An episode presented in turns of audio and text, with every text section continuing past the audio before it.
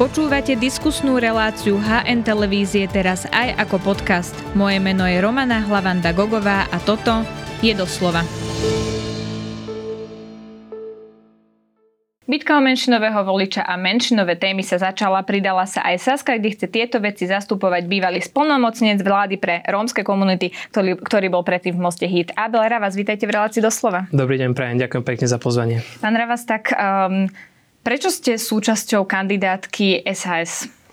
Tak e, ja celý život robím e, s témou národnostných menšín, integrácie rómskych komunít, regionálneho rozvoja a mám taký pocit, že za poslednú, posledné roky tieto témy trošku išli do útlumu, že ľudia nepočúvajú riešenia, ale iba nejaké floskuly, že namiesto toho, aby sme sa bavili o tom, že ako urobiť lepšie verejné politiky v týchto, týchto témach, tak sa burcuje napätie a myslel som si, že ponúknem moje riešenia v tejto oblasti. A dlhšie som mal taký dojem, že toto nebude nutné, že nebudem musieť tentokrát kandidovať, že bude silná strana zastupujúca menšiny v parlamente, no keď e, som sa pozrel na výsledky prieskumov, tak teraz hrozí, že dokonca ani menšinový poslanec sa nemusí dostať do parlamentu, nie len, že menšinová strana, mm-hmm. tak som e, prijal ponuku Sasky na kandidatúru, chcem teda reprezentovať menšiny aj takouto formou. Mm-hmm, čiže vás oslovila priamo strana. Áno, e, bavil som sa s pánom Richardom Sulíkom. On vám dal tú ponuku? Áno, on mi priamo dal tú ponuku a chvíľku som to zvažoval a potom som sa rozhodol, že do, do toho pôjdeme, to férová ponuka a myslím si, že je aj dobrá platforma na to, aby som presadil tie riešenia, ktoré ponúkam. Mm-hmm, mali by ste dostať teda 31. miesto. Vy, čo ste zopakovali aj teraz, ste povedali aj na tlačovej konferencii, kde ste hovorili, že otázky menšín a integrácie Rómov sa ako keby vytratili. Ale keď som si pozrela, že vy ste boli vlastne splnomocnencom do marca marca roku 2020, čiže pôsobili ste na tom poste, dokým neprišla táto vláda Igor Matovič, v ktorej bol vlastne aj Richard Sulík a celá SAS, za ktorú chcete kandidovať. Tak čo to vlastne hovorí o tom, keď tvrdíte, že sa tá téma vytratila, teraz idete za jednu z tých strán, ktorá vlastne nastorila tú politiku za tie tri roky kandidovať? No, mám taký pocit, že za posledné 4 roky celkom aj v oblasti menšín, aj v oblasti integrácie Rómov tempo diktovala strana Olano, alebo teda obyčajní ľudia nominovali spolmocnenkyňu, ktorá prišla po mne. V parlamente mali veľkú prevahu a tie riešenia, ktoré boli ponúknuté odborníkom, odborníkmi veľmi často práve na nich stroskotali. Naopak zo stranou Sloboda a Solidarita som mal dobrú spoluprácu aj v poslednom období, aj v tomto volebnom období. Hm, čiže Môžem... má to logiku, že idete kandidovať za stranu, ktorá bola vo vláde, ktorú vlastne kritizujete, že tie témy neriešila? Má to samozrejme logiku. Nekandidujem za vládu, už vonkoncom nekandidujem za Olano alebo za nejaké nejaké nové formy tej istej strany. Eh, zo stranou Sloboda a Solidarita mám dlhoročnú spoluprácu, poznám tam veľa ľudí, s ktorými pracujem, v niektorých prípadoch aj 10 rokov. Branislav Gröling určite patrí do tejto kategórie. Svetlana Sitová, Ondrej Dostá, Slavka Jenčeková a ďalší ľudia. Toto sú všetko pre mňa vyskúšané mená a spája nás jednak to, že sme liberáli. Ja som celý život bol liberál, možno, že som viac šmahnutý takou sociálnou solidaritou ako, ako Saska, ale určite teda sa hlásim týmto hodnotám a tiež máme spoločné presvedčenie, že táto krajina bude dobrá iba vtedy, keď sa všetci budeme cítiť rovnako doma. Mhm, keď bude uh, rýchlejšie aj ten najposlednejší, ako sa hovorí, tak taká je len rýchla spoločnosť. Oni hovoria, že s vami rátajú v exekutíve. Vy sa vidíte kde? Tak e, to sa musia rozhodnúť voliči. Moja primárna ambícia je sa dostať do parlamentu a potom uvidíme, čo ďalej. E, mám štvoročnú exekutívnu skúsenosť, takže viem, že čo to znamená. E, tiež si viem predstaviť prácu v parlamente, poznám, že ako to tam funguje. Aj v poslednom období som sa snažil pomáhať aktuálnym poslancom orientovať sa v menšinových otázkach priamo v parlamente, že nech sa rozhodnú voliči, som pripravený. Uh-huh. Ak to ale chápem správne, tak vy by ste boli kandidátom SAS, keby sa dostali do parlamentu a potom aj do vlády opäť na splnomocnica pre rómske komunity? To indikoval Richard Sulík, je to jedna z možností. Samozrejme, tú pozíciu som už raz vykonal, viem, že ako na to vedel by som nastúpiť aj zajtra, aj o rok, aj o 4 roky. Poznám tú tému, pre mňa je to domáca téma. Ja som sociológ, celý život som robil s rómskymi komunitami. Tiež viem prispieť svojou troškou k otázke iných menšín, národnostných menšín, neštandardných menšín a tiež pomerne dobre poznám problematiku regionálneho rozvoja, chodím do regionov stále, mám stretnutia, takže toto sú témy, ktoré naozaj odborne viem reprezentovať. Nevytiahol som ich zo šuflíka včera, že bol som niečo musel povedať na tlačovke. Toto sú témy, kde uh, viem, že čo robím. Áno, vás to odborne sprevádza samozrejme celú vašu kariéru. Nevstupujete ale do strany, ak som to pochopila správne. Prečo? To ani nebolo nastolené. V tomto momente riešim aj Saska, aj ja osobne kandidátku a, a voľby v roku 2023, teda teraz v septembri. Keby to bola prospešná spolupráca, môžeme rozmýšľať aj týmto smerom. Musím povedať, že ja nie som ten typ politika alebo človeka, ktorý by si menil politické strany veľmi často. Doposiaľ som bol v jednej politickej strane, ide o stranu Most Heat. Možno, že práve Saska bude tá druhá. Uh-huh. Čiže keby prišla tá ponuka, vy sa jej nebránite, ale tá ponuka ešte neprišla? Podľa mňa tá ponuka ani nepríde do parlamentných volieb, ani ma to nenapadlo. Myslím si, že teda nemôžem hovoriť jeho mene, ale podľa mňa ani Richarda Sulíka. Je to vyslovene predvolebná spolupráca. Keď sa to preklopí do niečo aj po voľbách, keď sa to podarí Saske, podarí sa to mne, tak samozrejme určite sa o tom budeme baviť. Uh-huh. Viackrát sme spomenuli, že vy ste teda pôsobili na poste splnomocnenca vlády pre rómske komunity, preto mi nedá neopýtať sa, ako ste vlastne vnímali celú tú situáciu, ktorá sa diala počas pandémie pandémie, pretože bolo to práve Slovensko, ktoré do karantény zatváralo celé rómske osady. Bolo to naozaj veľmi komplikované, ľudia ani nevedeli, prečo sú v tej karanténe zavretí a treba teda povedať, že sme tam pomiešali chorých, zdravých a mm. tých, o ktorých sme nevedeli, že či sú chorí alebo zdraví v čase, keď sme nevedeli, aký je ten COVID nebezpečný. Tak ako sa vlastne pozeráte na tieto kroky vlády? No aj vtedy som bol e, kritik týchto krokov a zohralo to svoju rolu v tom, že má tá vláda Igora Matoviča vtedy odvolala, vedeli, že toto toto cez mňa teda nikdy neprejde. E, považoval som to aj vtedy, aj teraz za hrubé porušenie ľudských práv. Aj vtedy som patril medzi kritikmi týchto opatrení, dokonca aj osobne som niektoré lokality navštívil, snažil som sa pomáhať a myslím si, že sa aj verejná mienka, aj nejaká odborná, napríklad právna mienka sa postupne otáča proti týmto opatreniam. Dnes už vieme z analýz ministerstva financií, že z rómskych komunít e, zomrelo oveľa viac ľudí.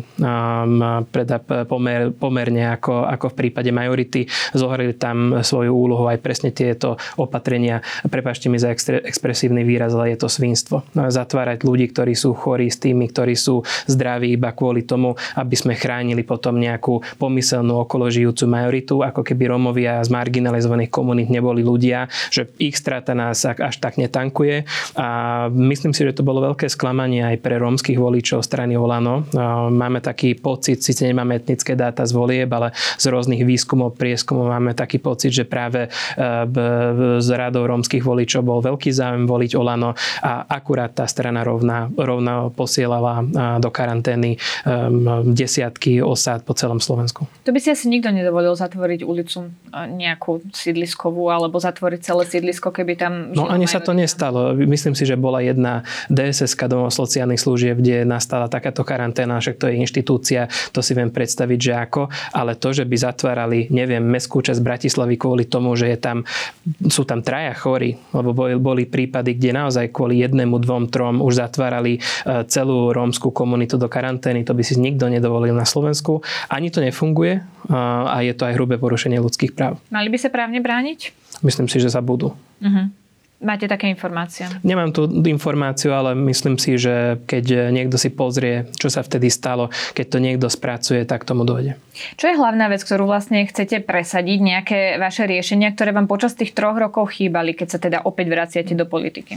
Je tam, je tam jedna veľká agenda teraz, keď začnem národnostnými menšinami a to je zákon o právnom podstavení národnostných menšín. Slovensko patrí medzi tie krajiny v Európe, ktoré teda nemajú e, zákon o národnostných menšinách, ale takmer všetky okolité krajiny to majú.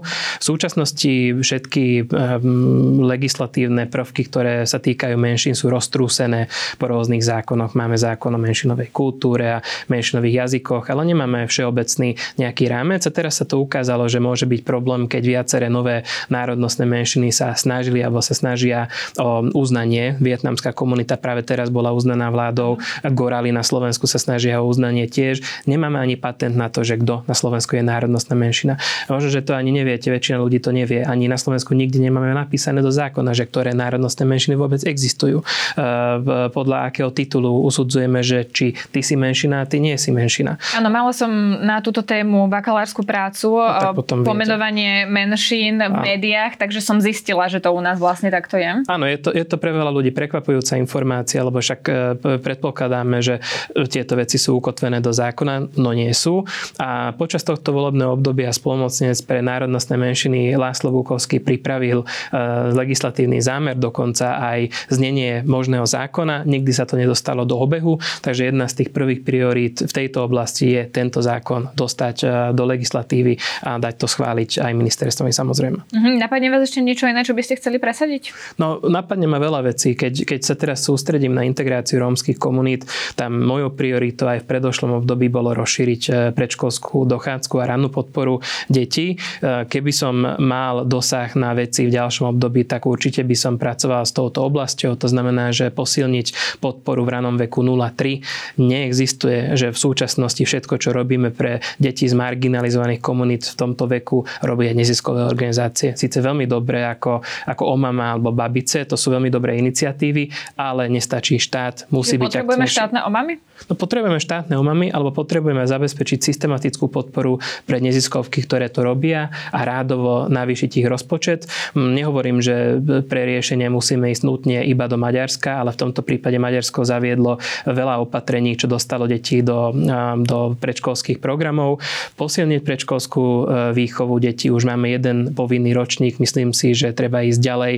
Síce už máme nárokovateľnú školku aj pre mladšie ročníky, ano, ale... by sa to postupne až na trojročné deti vzťahovať? Áno, ale myslím si, že aj s povinnosťou by sme mali ísť e, dole e, ďalej a tiež by som chcel bojovať proti školskej segregácii a teda ja si myslím, že aj viem, že ako na to ľudia e, veľmi často rozprávajú, že áno, bojujeme proti segregácii, mám úplne praktické riešenia, že ako to robiť. Uh-huh. A máme tu stále prípady, keď sú vchody pre jedny deti a vchody pre druhé deti, toto je stále realita na Slovensku, ale ja som očakávala, že mi poviete práve tú podporu predškolského, škôlkarského veku, pretože na Slovensku je problém, že keď aj vymyslíme projekt, ktorý funguje, tak potom je problém s jeho financovaním. Najprv to financujeme z eurofondov a potom to nevieme pretaviť do praxe. Tak nie je vlastne toto, na čom všetky tieto nápady stroskotajú? Je to veľmi často práve tak, e, že financujeme naše intervencie z eurofondov. Tie sú na obmedzené obdobie. E, veľmi radi to zvalujeme na Európsku úniu, že aký je to typ financovanie. Bohužiaľ, vec stojí tak, že my tvrdíme smerom na EÚ, že robíme pilotné projekty, že nechceme financovať služby, lebo to by nám ani nedali. Tie eurofondy nie sú na služby, takže tým pádom sa tvárime, že pilotujeme, každých 5 rokov pilotujeme nejakú inú vec, ale je to to isté stále, tým pádom sú tam e, výpadky, e, ľudia nemajú normálne kariérne dráhy. Potrebujeme terénnych pracovníkov, ktorí vedia, že aj o 5 rokov budú robiť rovnakú prácu ako teraz. Teraz si predstavme, keby sme našim učiteľom povedali, že 3 roky budeš pracovať, potom uvidíme, že či sa vieme zapojiť do nejakého projektu. Nikto by to nechcel robiť. Práca sociálneho pracovníka je tiež ťažká, dôležitá práca. Potrebujeme im pripraviť kariérne dráhy a nutne k tomu potrebujeme štátne financovanie týchto intervencií. No a máme to, lebo ono to vyzerá, že naše verejné financie sú aktuálne v stave, že si takéto niečo nebudeme môcť dovoliť. Tak niečo sú toto iba predvolebné sluby? Mm, jednak som nič neslúbil, iba ste sa pýtali na môj názor. A ďalšia vec je, že si myslím, že aj keď sme mali lepšie hospodárske výsledky ako krajina alebo ľahšiu situáciu, ani vtedy sa nad tým reálne neuvažovalo, lebo ľudia aj z prostredia rôznych vlád vždy majú ten pocit, pocit, že keď vieme na niečo vyčleniť eurofondy, to sú peniaze zadarmo, tým pádom to treba použiť, treba využiť. Keď som bol spolumocnec, tak som sa snažil uh, aspoň niektoré z pomocných projektov dať do štátneho financovania. Niektoré sa k tomu aj priblížili a potom prišla klasická otázka, dobre, ale nevieme na to dať eurofondy? No vieme dať na to eurofondy, tak to dajme. A vysvetlenie, že eurofondy spôsobujú rôzne problémy, ktoré nám uh, znižujú kvalitu týchto intervencií, tak tie nezafungovali, lebo chránime verejné financie. Myslím si, že je tam cesta a tá cesta je, že vybrať si e, jeden z menších projektov, čo má, neviem, ročnú hodnotu niekoľko miliónov eur, tak teraz hovorím o tom, ako keby to boli malé peniaze. Pre mňa, pre vás možno, že veľké peniaze určite, aj pre diváka, pre štátny rozpočet sú to kvapky a ukázať na jednom projekte, že ako by sa to mohlo robiť, či už zdravotní osvetári práve OMAMI alebo napríklad miestne občianske poriadkové služby. Jedným projektom by sme mohli ukázať, čo všetko dokážeme spraviť, keby to bolo v štátnom rozpočte a potom môžeme mať dobrú diskusiu o tom, že či máme tých niekoľko 10 miliónov eur ročne, aby všetko z tohto prešlo do štátneho financovania. Podotýkam, že toto financujeme pracovné miesta v regiónoch Slovenska, kde aj tak zápasíme s veľkou mierou nezamestnanosti. Vytvárame pracovné miesta, platíme platy. Je to podľa mňa dobrá investícia. Uh-huh. Teraz máme úradnícku vládu a premiér Odor na tlačovej besede, keď hovoril vlastne o tom, čo chce jeho vláda presadzovať, hovoril o tom, že potrebujeme bojovať samozrejme s vysokou infláciou a že sa potrebujeme zamerať na sociálny systém a adresnejšiu pomoc, po čom vlastne volali odborníci, aby to neboli vždy len helikopterové peniaze. On hovorí aj na to, že by sme sa mali pozrieť na oblasť životného minima, sociálne služby a tie zdravotne ťažko postihnutých. On veľa hovorí aj o tom, že by sme mali pomáhať aj marginalizovaným komunitám a tak podobne. Tak ako sa pozeráte na to, že toto premiér prezentuje ako no. svoju tému vlastne od prvého dňa? No, ja som si prečítal aj celý vládny program a musím povedať, že som spokojný. Samozrejme, tá vláda má obmedzené možnosti, má krátky čas a tiež nemá legislatívne právomoci, ale číta sa to z pohľadu menšín ako veľmi silný dokument e, smerom k inklúzii, integrácii. Páči sa mi, že je tam osobitná časť venovaná práve integrácii marginalizovaných rómskych komunít. Text má inkluzívny jazyk, hovorí o dôležitých veciach. E, páči sa mi, že je tam monitorovanie do, e, doterajších opatrení, aby sme vedeli, že na čo sme vynakladali peniaze, či to fungovalo ako s tým. Samozrejme kvôli tomu, že legislatívne právomoci vláda nemá, tak niektoré veci tam nutne chýbajú. Napríklad už aj e, zmienený menšinový zákon, mm. lebo je to legislatívny proces. Ale z dokumentu sa dajú vyčítať aj také veci, ako že ministerka kultúry sa snaží nejak e, reformovať e, fungovanie fondov, kultúrnych fondov, podporných fondov. Tam patrí aj fond na podporu menšinových kultúr, e, ktorá, ktorý ten, túto reformu teda rozhodne potrebuje. Uh-huh. Posuňme sa trošku v téme ďalej. A mňa teda zaujíma aj váš názor na aktuálne dianie okolo mosta HIT 1 a mostu HIT 2, pretože ako keby tu máme platformu a stranu, ľudia sa už tam možno trochu strácajú. Ale faktom ale je, že po nejakých škriepkách vlastne most HIT odišiel a pridal sa k modrým Mikuláša Zurindu.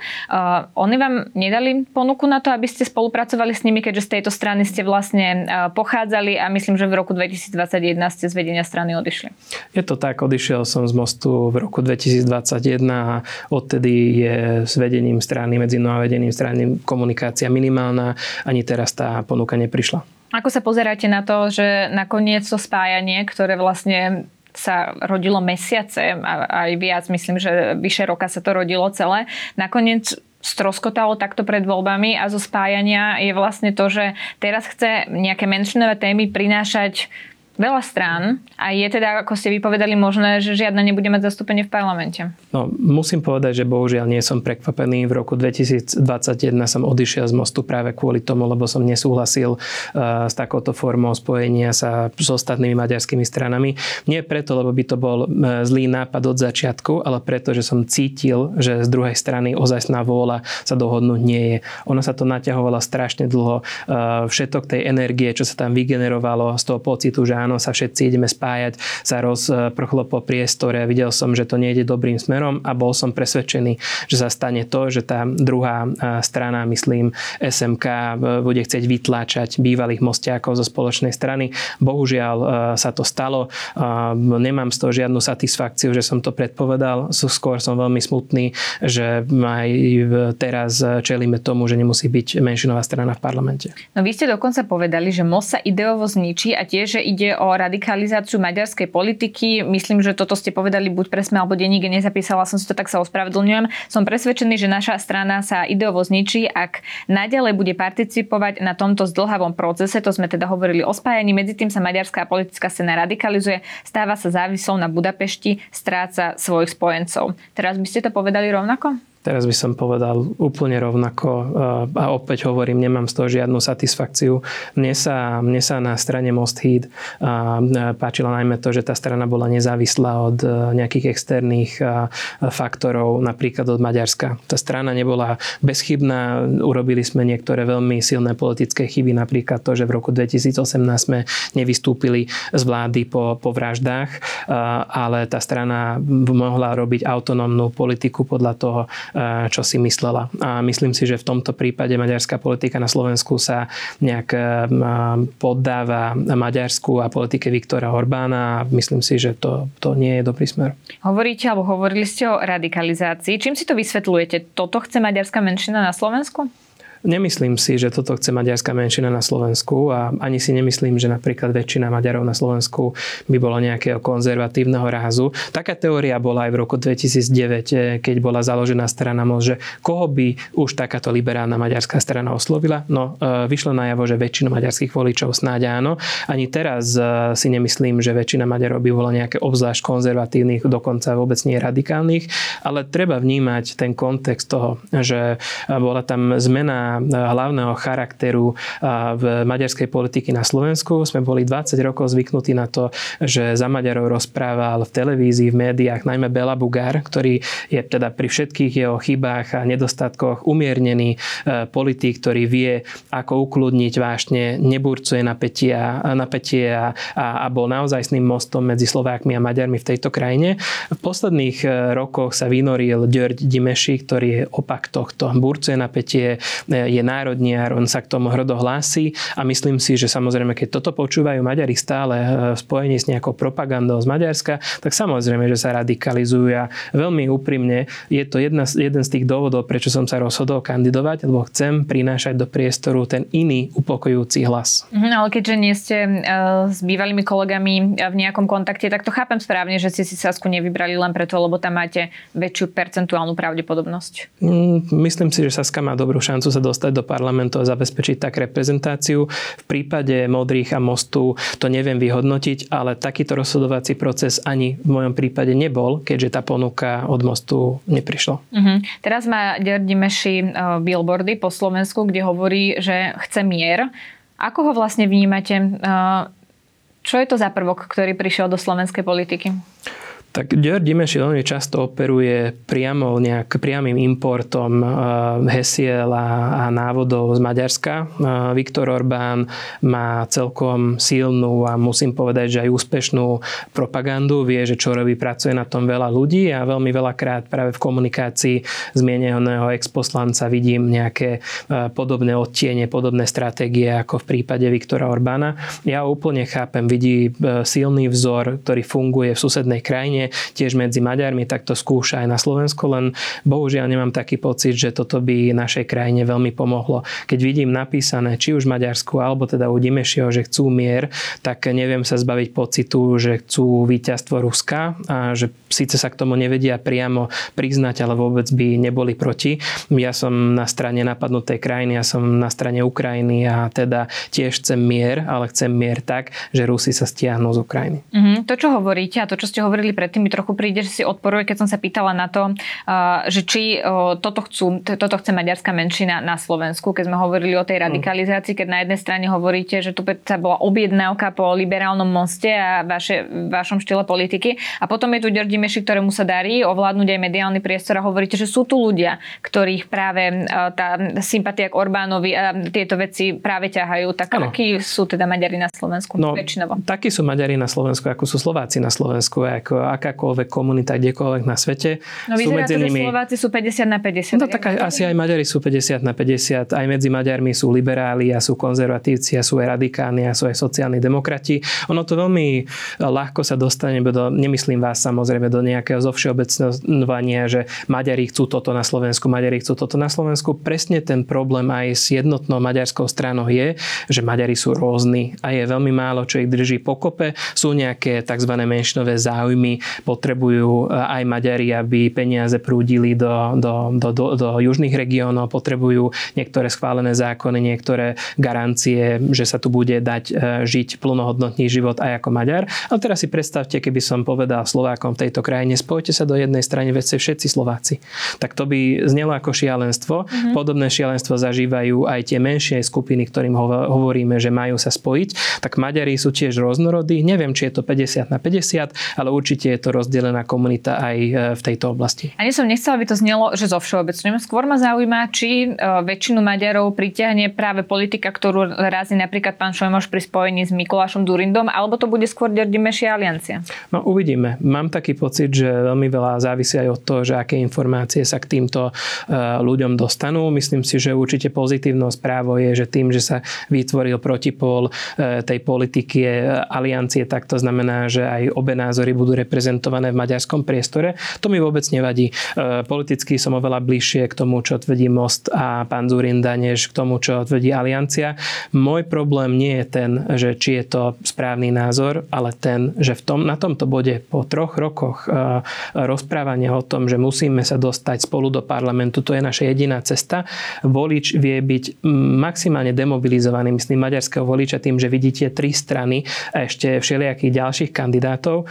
Môj zámer je zabezpečiť aspoň cez jeden osobný mandát e, zastúpenie a kvalitné zastúpenie pre maďarskú komunitu v parlamente. Nemyslím si, že tým, že kandidujem, znižujem komukoľvek e, šance v tejto e, krajine, čo sa týka maďarských strán, dostať sa do parlamentu. Oni potrebujú okolo 150-160 tisíc hlasov, keď sa tam chcú dostať. Na individuálny mandát stačí oveľa menej. Mm-hmm. Viete si predstaviť v prípade, že by ste sa dostali do parlamentu vy, SAS a že by sa tam dostali napríklad aj modrí v spolupráci s Mostom, že by ste potom spolupracovali napriek tomu, že teda ste z Mostu odišli? Samozrejme, že si to viem predstaviť. Ja sa považujem za, za politika e, stredového, to znamená, že viem spolupracovať aj so stranami konzervatívnejšími, dokonca aj s politickou lavicou. Moja podmienka je, aby to neboli extrémisti, aby nebúrcovali napätie. Ja osobne ako člen maďarskej komunity na Slovensku potrebujem, aby sme tu mali vládu, ktorá vie upokojiť veci, ktorá nevyťahuje teda nepriateľské skupiny um, z rôznych menšín a tiež by som bol veľmi rád, keby to bola vláda, ktorá neprináša chaos a neprofesionálny prístup. Ak sa taká vláda má uh, vyskladať, tak tam bohužiaľ budú potrebovať byť najrôznejšie strany a voliči sa rozhodnú, že z koho sa to bude vôbec skladať. Bela Bugár pre Actuality povedal, že by neodporúčil Mostu a Modrým, aby sa spojili s demokratmi, pretože by museli vysvetľovať uh, chyby, ktoré narobili ministri, ktorí sú aktuálne v demokratoch. Vy to vidíte ako? Je potreba spájania týchto stran? Ja vôbec nebudem nikomu odporúčať nič, že s kým sa majú spájať. Ja som si pre seba vybral Sasku, razím si túto cestu a všetkým ostatným želám veľa šťastia pri výbere partnerov. Ja sa na to nepýtam náhodou, lebo reálne sa môže stať, že napríklad vy sa nedostanete do parlamentu, ale ani iná strana, ktorá bude mať zastúpenie práve politikov, ktorí chcú presadzovať menšinové témy. Takže čo sa stane, ak sa tam opäť nedostane e, žiadny zástupca menšin? Tak bude to veľmi problematické a, a, a, a poveda, poviem, že prečo. Na Slovensku sme boli zvyknutí na to, že sme v parlamente mali menšinovú politickú stranu, najprv SMK, potom Most. A bol to bez výnimky do roku 2020. A to znamenalo, že tieto strany vykonávali nejakú odbornú prácu priamo v parlamente. Keď je v, v parlamente politická strana, tak má svojich odborníkov a tí odborníci čítali zákony, aj keď boli v opozícii a nenechali, aby prechádzali cez parlament tak, že nikto ani si nevšimne nejaký menšinový aspekt. Už nám 3 roky sa toto nedeje. Do nejakej miery sme sa to snažili e, s našou expertnou skupinou, ktorá sa volá Skupina priateľov menšín v NRSR, suplovať. Čítali sme zákony e,